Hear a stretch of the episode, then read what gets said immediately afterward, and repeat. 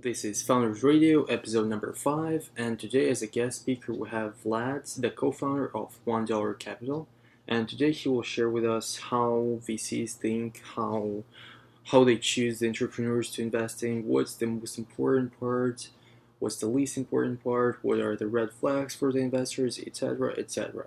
So uh, let's get started by having some background on you and move on to the topic. All right. Um, so I was a startup guy for last uh, five or so years. Uh, I've co-founded a startup called Rentmania. Rentmania is a sharing marketplace, and we've worked in Moscow and St. Petersburg and uh, Los Angeles and Helsinki. Um, so a year ago and a half, maybe I also started a startup studio as a side business with my partner. Um, was also CTO at Rentmania, and um, it worked out quite well. Uh, we've went through dozens of um, cases with startups, and when we help them um, build a product, uh, get first sales, and attract some uh, funds to their companies. Uh, and uh, this summer, we've decided to turn that into a somewhat more sophisticated concept and to automate a bit the business. And we've came up with the one dollar. Um, one dollar um, is a, like like we enjoy calling it within our team is a self accelerator for founders.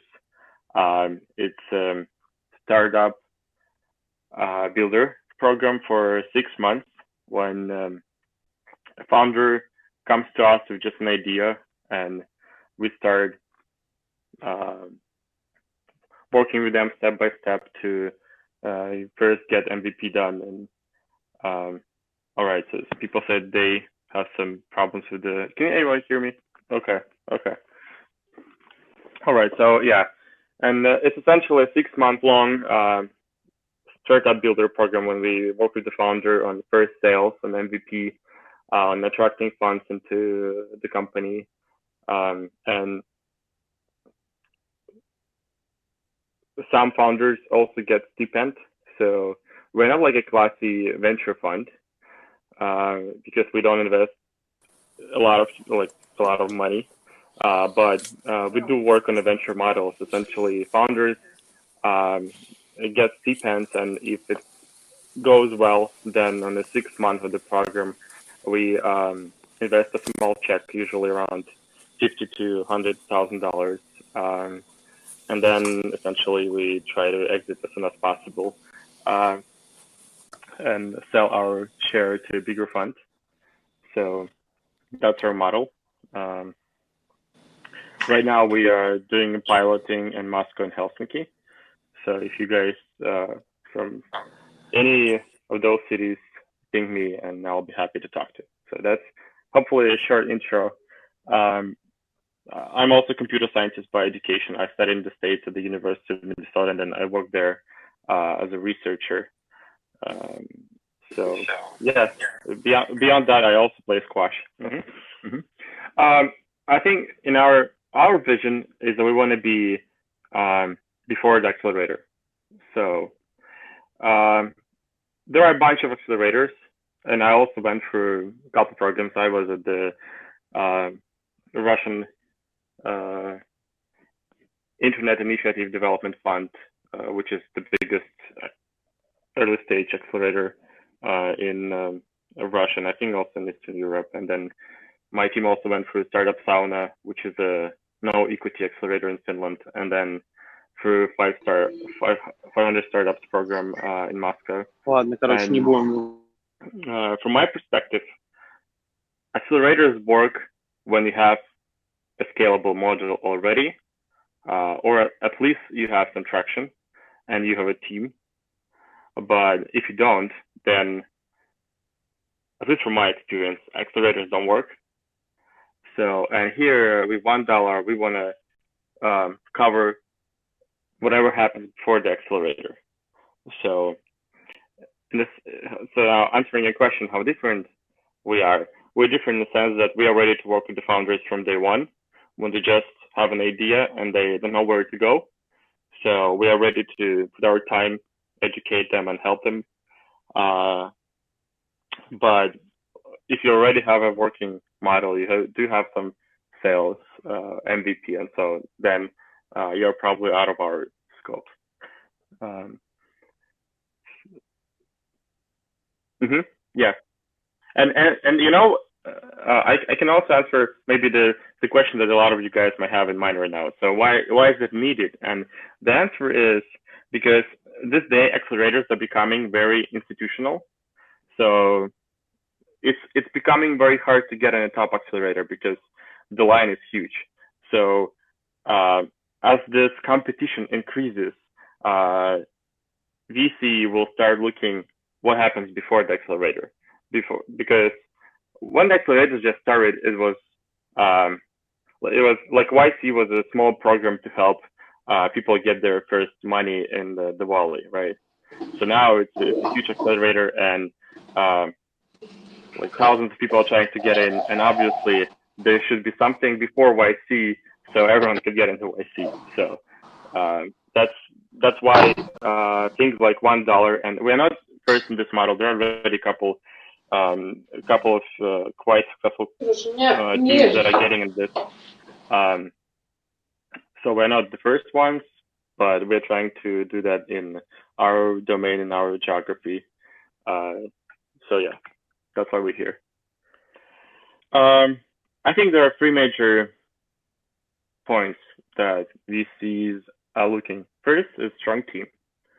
Um, a strong team. So essentially, when we see things of a startup, it, it tries to find um, things that he wants to pay for, right? So VCs either want to pay for a team, that's the first, or they want to pay for some sort of intellectual property, uh, or at least uh, a huge track record. So the first one, strong team, I think on, on the early stage is the most important one. And uh, when I'm saying strong team, I mean previous startup experience or any sort of entrepreneurial experience, or a huge network of possible clients uh, or maybe even prospective employees, and domain expertise. Uh, domain expertise is the most tricky one. So a lot of people say domain expertise is not that important. But uh, I have a strong sense that in some fields it is really important because, um, well, if we're talking about like uh, biotech, right, or medicine or any this this field that is really knowledge demanding, then uh, you must have domain expertise to run the startup. Um, so then, uh, if you don't have a strong team, you should have a, some sort of IP. So it's okay if you're just like a solo founder, but then um, you should you should prove to uh, venture capitals that you've been working a lot on this problem and you know what to do. And here's uh, you have some sort of a technology that you already developed and or a patent something.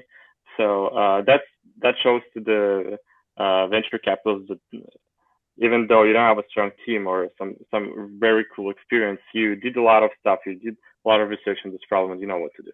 So the third one is track record. Um, early days usually, like early day startups, don't have a lot of track record, right? Everyone wants to see revenue, but sometimes it's just you know, um, if you again, if you for example in medtech or biotech, it's quite hard to score um, sales without really putting some money into R&D, right? Uh, but you should you should have some track record, maybe prospective clients. Maybe you talk to like 100 or 200 customers, or um, you mocked up some of your products, right? So if if we look really uh, generalistically on what VC business is, then I would say it's like getting into top college. So VCs try to find a um, find a reason to say no to you, right? Uh, and uh, in early days, they try to find a reason to say that you're stupid and you don't know what to do. So and then anything uh, that can disprove that uh, is what They're looking for. Okay, yeah. Um, I don't know. It uh, in terms of education, since we were already talking about that, I don't think that really matters because um, I saw both cases. I saw really fancy people like from big name schools uh, that never got money and uh, were not able to um, go with their idea uh, for much long. So I also saw um, people who are extremely successful in their field uh, with kind of, I mean, that what would be considered a shitty education elsewhere. So unfortunately, education or um, corporate experience has little to do with your success as a founder. Uh, if you're like an employee in a startup, then your education, and your previous corporate experience might have a lot to do. But as a founder, as the one who runs the company, um, it's I think it's overpriced, so it's not that important. Um, but one thing that is really important, and that's what we usually t- talk to our founders on like first week of getting into the program and start working with us, is that uh, you should be ready to change a lot. So uh, a lot of founders when they start their company and they invest a lot of their emotions into ideas because you know it takes a lot of courage and a lot of um, mental capacity to go from one possible customer or employee or co-founder to another and then um, kind of listen that they say whatever you do is bad is wrong so founders are getting really attached to their ideas because they fight for their ideas they go through uh, a lot of uh, negative experience. And at some point, they see that they are not ready to um, abandon their idea and change. You know, like sometimes you need a pivotal change. You have to change your business model. You have to change your the way you um, uh, sell to your customers or um, the way some mechanics work in your company, right, in your service. And a lot of founders, and I was with my startup experience too. I'm not ready to do that they keep on saying, no, we didn't do this as we started, and that was right. I made it that far, so I cannot be wrong. Let's let's keep going this direction, guys. Resistance is everything, and I don't think that's right. Investors want to see a founder being really, really, really flexible and have a lot of uh, mental capacity to change um, and be open to new things. Essentially, yeah. And um, I can um, I don't know, maybe it's a secret, but I once saw um, uh, one of the investors trying to say that OpenLand uh, was not successful because uh, they went to Y Combinator with one idea and then they um, graduated and completely changed their idea. So that's not the same OpenLand now. Uh, and I saw a comment by one of the OpenLand founders that he thinks that this team is really awesome because um, they understood that there is not that much in the market that they in the real estate market, so they decided to change, and that's why he essentially invested, and that's why he thinks that they're on the way to success. So, and I completely agree with that, so 100%. Um, if I see a founder who is uh, who is ready to listen arguments and they um, change, uh, I think I'll be up for getting him in the program. Yeah. So so everyone can understand to make everyone understand the context. Uh, so uh, during the uh, in May and June and July, we've been working on our concept on opening it up to a wider range of founders, and uh, I I got on a small tour uh, throughout uh, Europe and the states to talk with the uh, leading VCs and uh, smaller angels about one dollar. So how can we make this program happen? Um, and we also started from we started with a completely different concept. So when we just uh, started the one dollar, we were thinking that it's going to be a classy VC fund for like 15 to 20 million dollars, and uh, that's what we aimed for. But then we came to this uh, founders acceleration program concept and what I learned um, is that these days everyone is looking into early stage, super early stage, uh, because um, I think there is an institutional agreement um, between different VC companies that if you get to 50 or 100 percent, 100 uh, MRR uh, per month, then everyone knows what to do.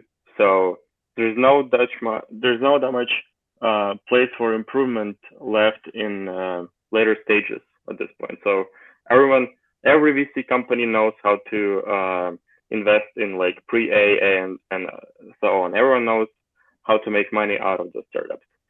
So one thing I learned is that VCs are very excited about super early stage, and the industry is waiting for uh, a hack, some sort of a improvement in um, working with uh, startup teams from day zero. Now, answering a question about uh, different mentalities that uh, startup that VCs might have in Europe or Russia or States, I think um, their mental model uh, is mostly the same. Um, that is, they're ma- making money uh, with the same mechanics. So VCs in Russia or VCs in like Finland or in the States, they are all doing the same thing. They're giving money for people who they think are going to do something better than them. And they're waiting for returns in 10 years. They want to make a huge uh, return out of that because the VC wor- the VC world works with the uh, power law distribution. So VCs usually make money out of very, very, very few companies in their portfolio, and then the rest, uh, 60, 70, or 80 percent, are just lost, and they forget about them. So, and no matter where a venture capital sits in New York or Moscow or Berlin, he still thinks that uh, he's just looking for this one company that he's gonna make a huge uh, dollar out of. So uh, there's not that much difference in this sense. But then there's a huge difference on how they uh, view different markets and how they approach founders uh, with different experience. Um, I think Americans are more risky because they have uh, this statistics that risk pays a lot, so they're ready to risk more than European or Russian uh, venture capitalists. So in um, Russia and Europe, VCs are reserved because there is not that much track record of a huge, um, uh, huge unicorns, and uh, there are a few success stories where VCs make uh, very very big money. So that's why they're looking more into you know real business cases when uh, founders uh, generate money from super early stage and then they just kind of grow business together with the VCs. So in this sense, yeah, there are a lot of differences, and you have to account for them. So whenever you you should you should know who you're talking to. If you're talking to a VC who has a very diverse portfolio with a lot of uh, risk investments, then you can talk about this huge idea that you're making.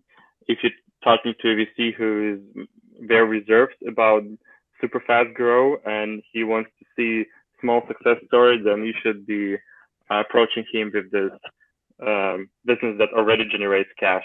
And um, so, yeah. Uh, all right. Uh, surprisingly, uh, at least in, in my case, uh, cold emails worked. So when you when the, the even though mechanics of raising money in a fund and raising money in startup uh, are the same. So essentially, you just talk to um, a lot of, let's say, wealthy entities, right? In a startup case, those are angels or VC funds. In a fund case, those are PE money or some very, very um, high net worth individuals, very rich people. But uh, mechanics is the same, but I think um, the psychology is very different.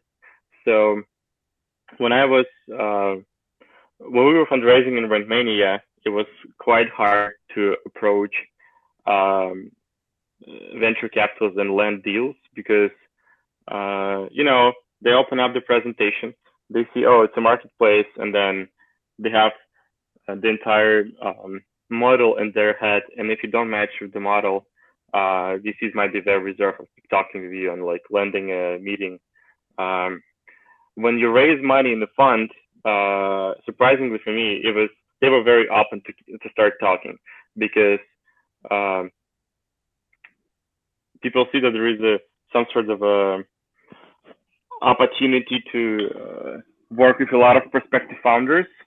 So and even uh, really really high net worth individuals and uh, people from fancy funds like um, like we talked with Ball Capital and uh, Sequoia. They were they were uh, quite open about discussing our concept and helping to uh, you know get right intros, uh, helping us to connect with people who might be interested in funding us.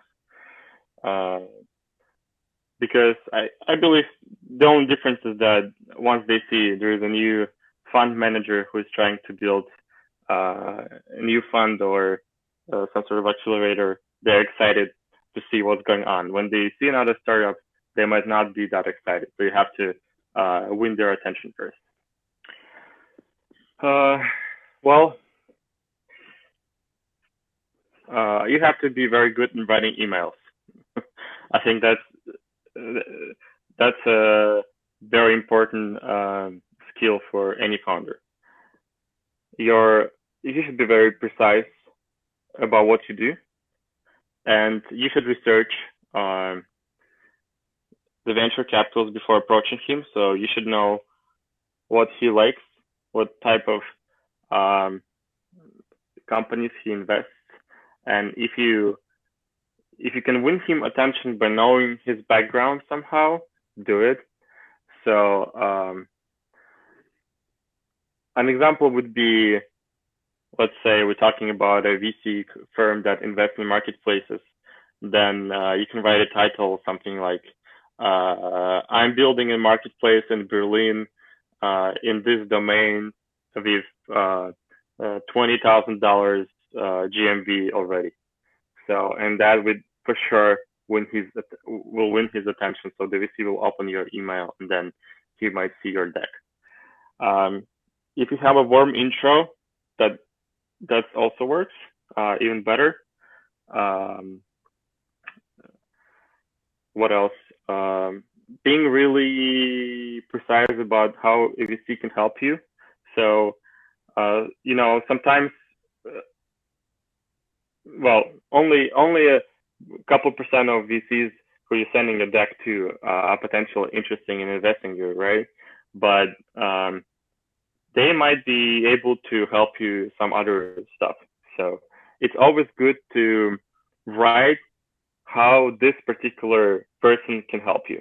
Let's say, um, hey, we're looking to raise this this much money from the fund, but also we're looking for intros to that person or that person. Or please write us a review, review our deck, say what's wrong at least. And uh, if you do that very precisely upfront, then you will surely get uh, a reply. Uh, did I answer your question?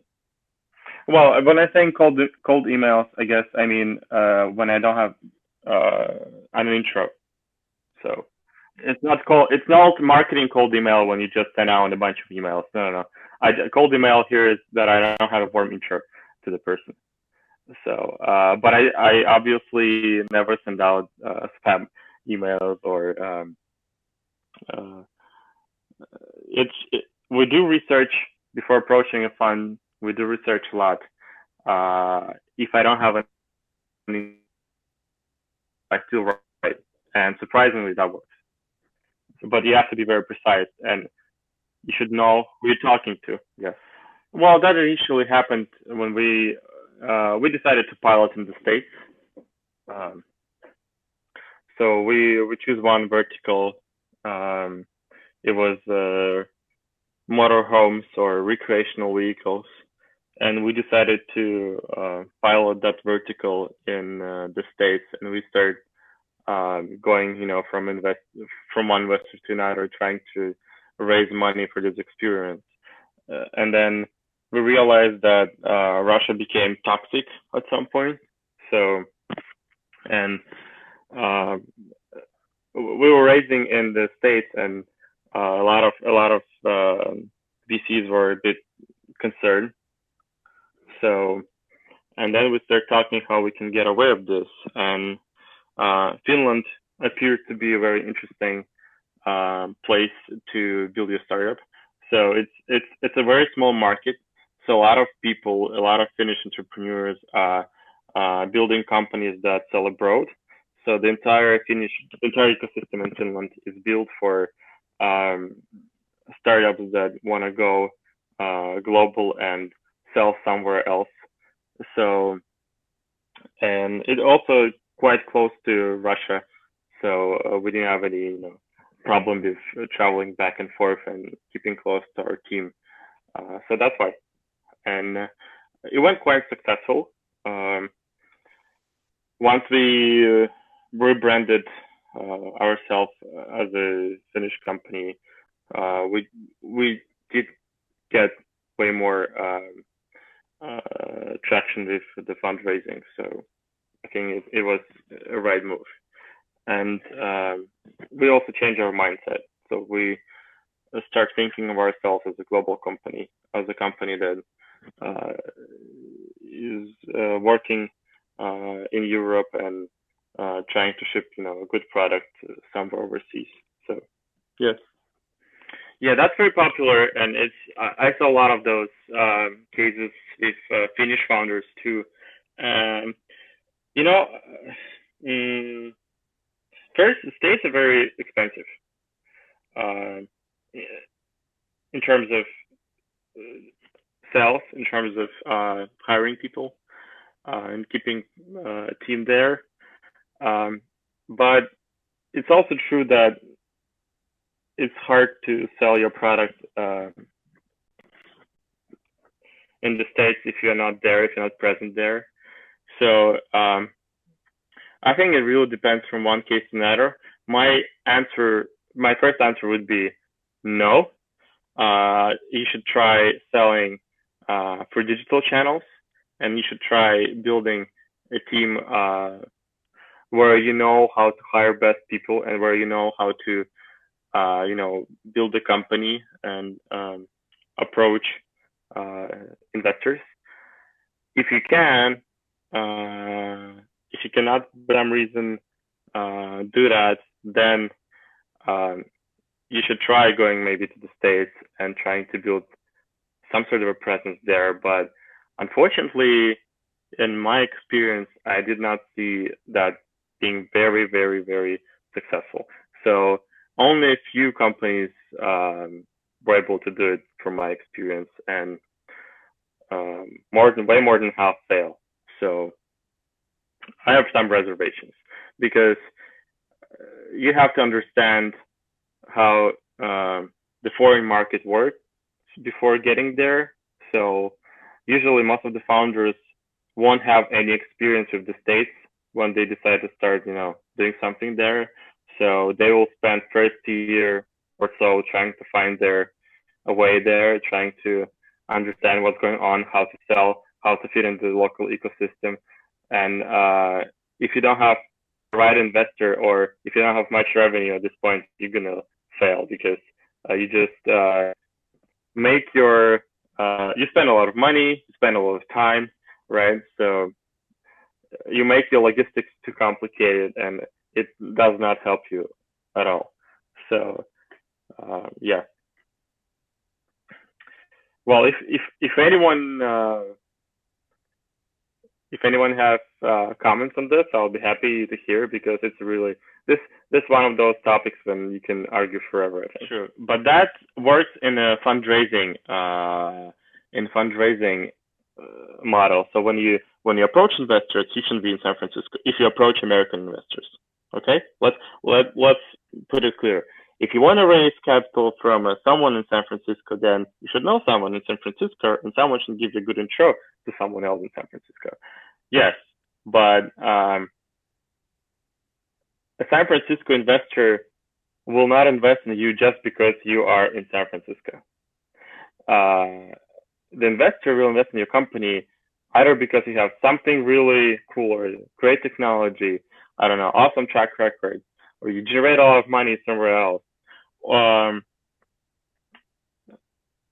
so yeah, and that can be achieved uh, from virtually anywhere. So uh, if you do sell uh, already in San Francisco, then the chances that you know people there are high.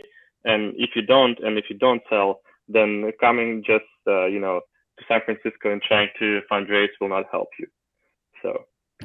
Um, I did have a couple of questions. Um, one thing that I had a question about regarding San Francisco, which kind of came up, is for whatever reason, it seems like an extremely large amount of the world's venture capital monies in San Francisco. Um, a few years ago, when I kind of tallied up how large um, various VC funds were and the amount of investment capital they had, it came out to the fact that like 60 plus percent of the world's VC funding was located in San Francisco.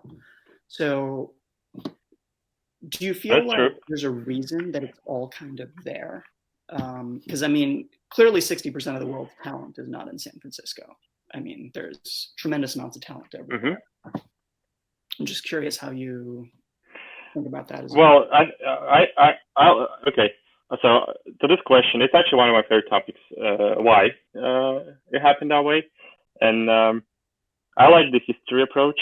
Um, the history approach is that, um, well, San Francisco is the world leading center for innovation because first semi- semiconductors industry started there.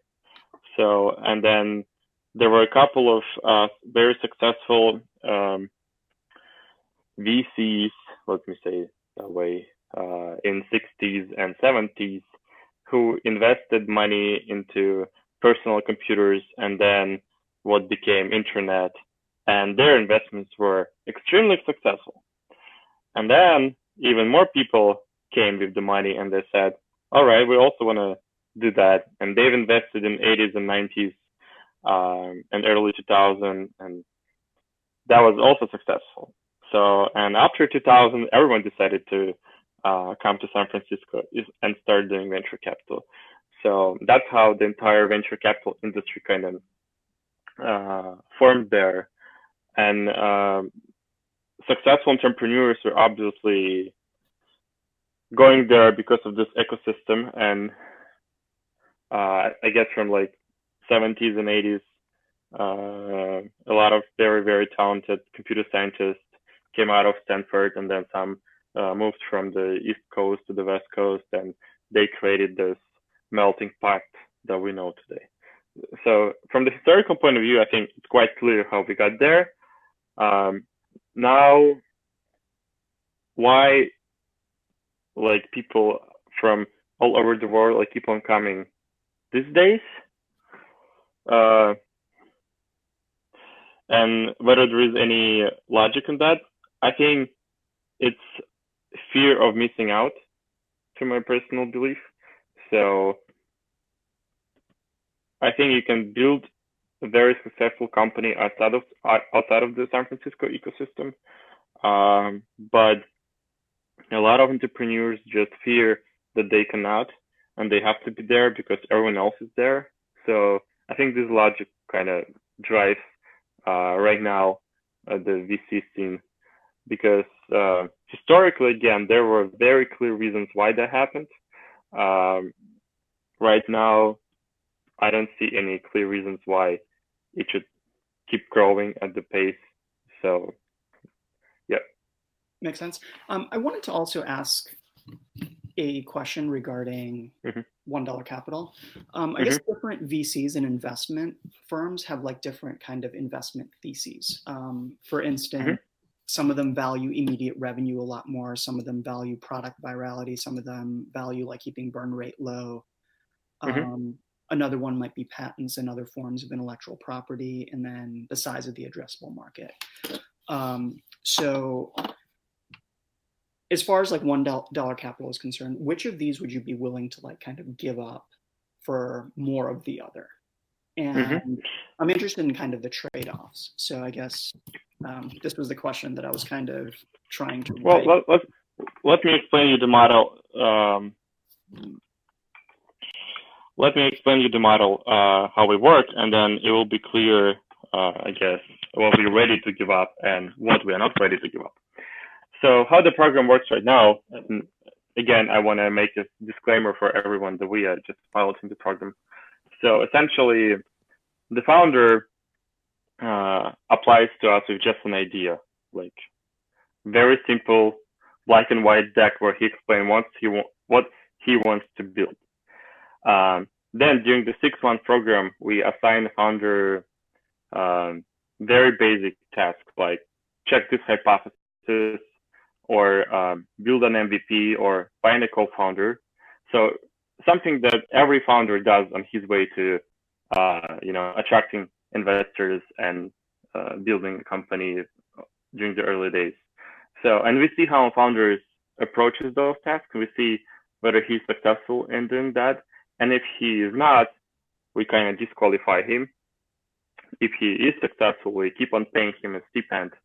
And uh, at the sixth month of the program, we are able to see that, hey, look, there's this awesome dude. He was able, he came to us with just an idea, but he was able to uh, build his MVP, like a small landing page or a small app, and then he got his 100 sales.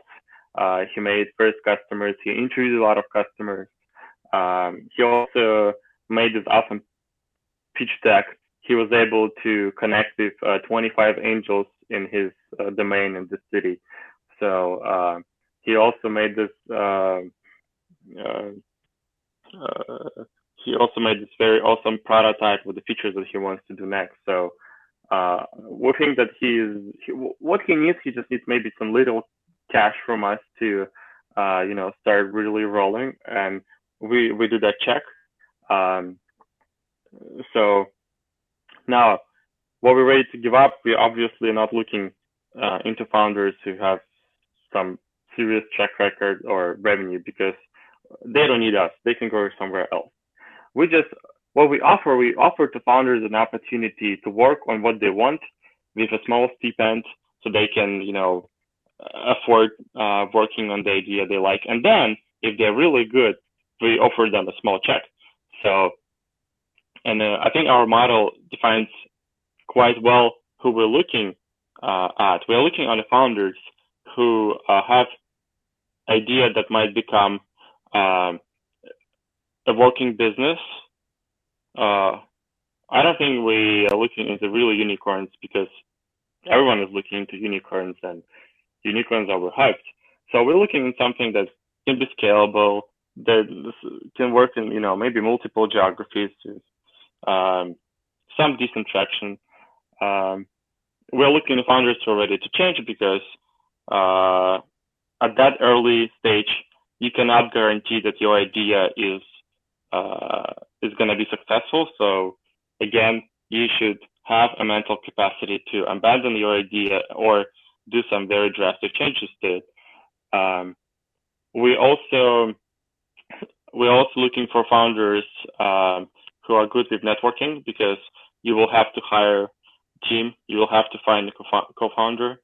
So um, yeah, and if you flexible, uh, uh, if you uh, know how to win people hearts, and if you have an idea that sounds promising, I think that's what we're looking for.